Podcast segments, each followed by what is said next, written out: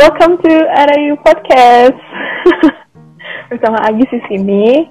Uh, selamat pagi, selamat siang, selamat sore malam buat kamu yang lagi dengerin. Apa kabar semuanya? Udah lumayan lama kayak RAU nggak bikin podcast. Terakhir tuh awal-awal PSBB kalau nggak salah. Udah udah lama banget sih itu. Dan itu pun bukan podcast yang ngobrol-ngobrol gini, interaktif gini. Oke, okay. semoga kalian sehat-sehat terus ya, jaga kesehatan. Nah, kali ini Arayu nggak sendiri, kita ada tamu spesial di sini. Jadi kita ditemenin sama Rosi dari Teki Podcast. Hai Rosi. Halo. Ah, ah lama gak ketemu ya. Emang suaraku kan crack. Iya. Nah, bulan Maret ya terakhir kita ketemu. Mm -mm, pokoknya bulan sebelum sebelum kelas online ya. Iya, udah lama sih. Udah mau akhir tahun. Iya, nggak kerasa udah bulan Oktober aja lagi. Iya. Mengerikan. Apa kabar, Ros? Sehat, baik sejauh ini. Sejauh dari Maret sampai Oktober bisa survive dengan baik. Kalau kamu gimana? Aku juga alhamdulillah sehat.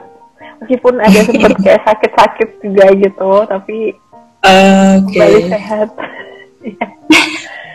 Kamu kesibukannya apa nih sekarang selain udah mulai kuliah kan?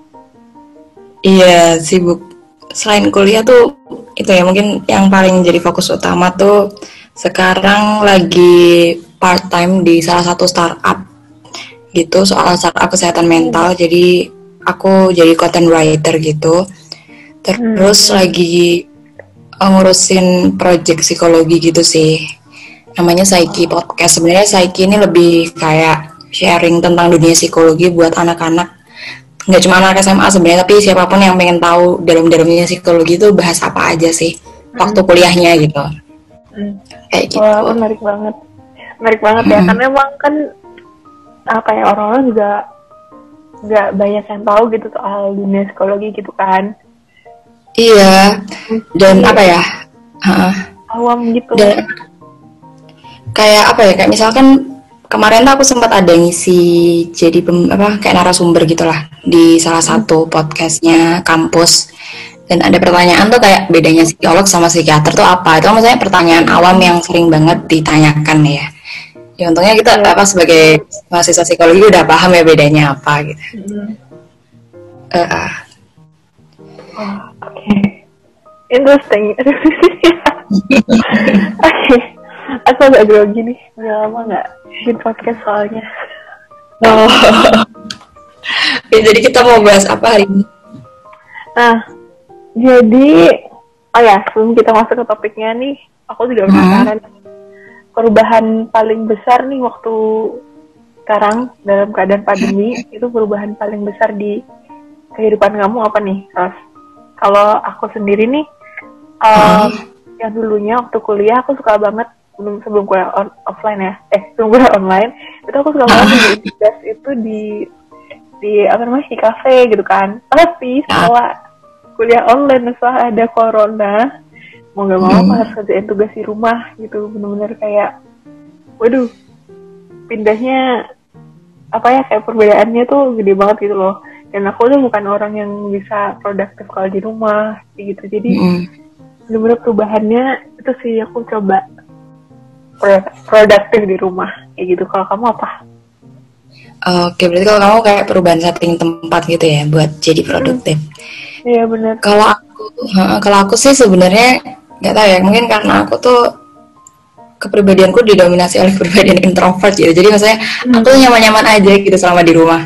Jadi kayak kalau orang banyak yang mengeluh, misalkan ada di rumah bosan atau mungkin jadi malah semakin stres gitu karena nggak ketemu banyak orang tapi kalau aku tuh lebih nyaman dan lebih bisa uh, banyak melakukan kegiatan gitu. Karena kalau online gini kita tuh bisa kayak misal satu hari ada tiga meeting gitu tuh bisa jalan gitu. Sedangkan kalau uh, offline tuh kadang tuh capeknya mungkin waktu kita pergi ke lokasinya gitu. Ah, iya, yang satunya misal kayak ya di Surabaya ya misal satunya di Surabaya Barat satunya Surabaya Timur Tengah Utara gitu. Kadang tuh capeknya di situ. Kalau sekarang kan tinggal nyalain laptop terus ya udah kita meeting Iya. gitu. Hmm, bener jadi lebih efektif perubahan terbesar nggak ada sih malah aku eh, eh, jauh lebih enjoy iya benar lebih hemat waktunya juga Mm-mm. Menarik. Oke. Nah, sekarang kita lanjut ke topik nih, ke topik hari ini. Jadi, Oke. kita mau bahas tentang pentingnya kesehatan fisik dan mental di masa pandemi COVID. Gitu. Uh. Nah, Mm-mm. sebelumnya ini aku mau kasih kayak pengenalan dulu nih.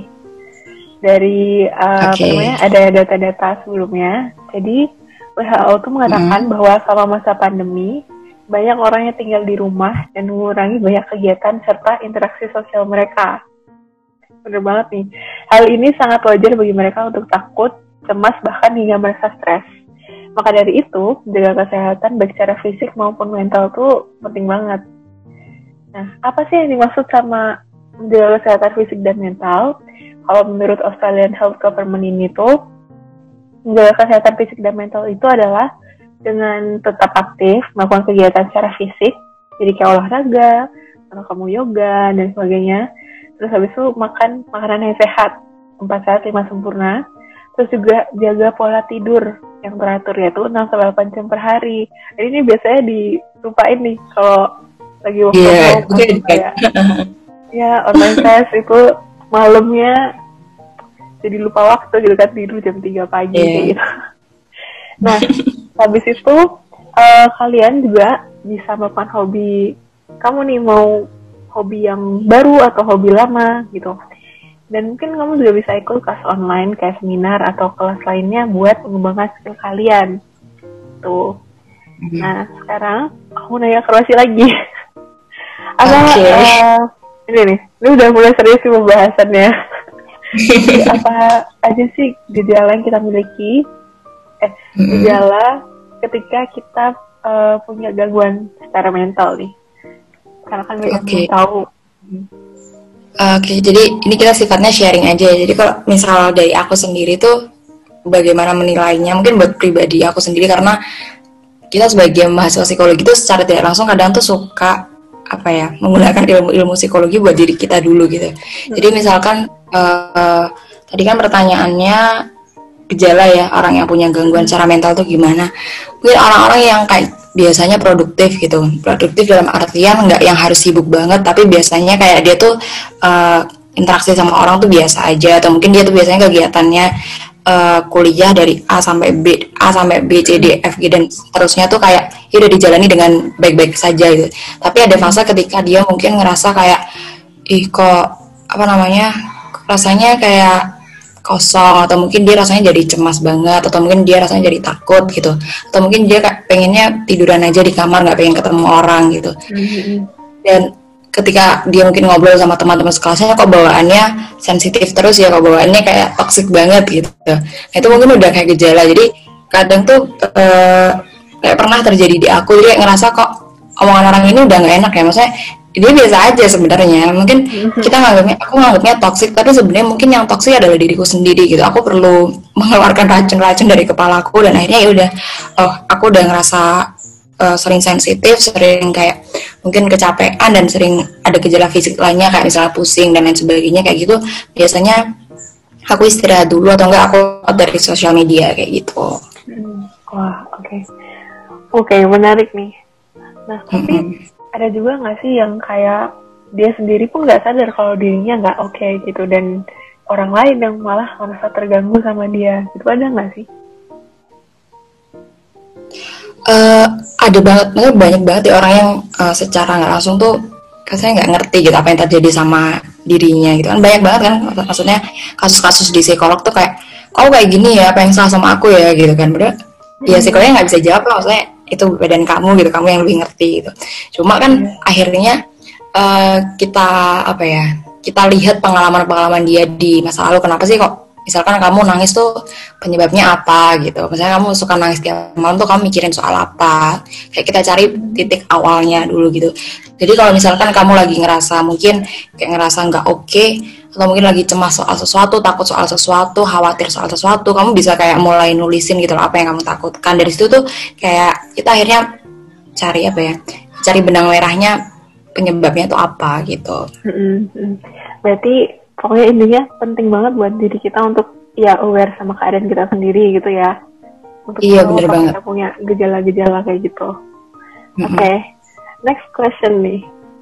oke Kenapa menjaga kesehatan mental dan fisik itu penting? Nah, oke. Mm-mm.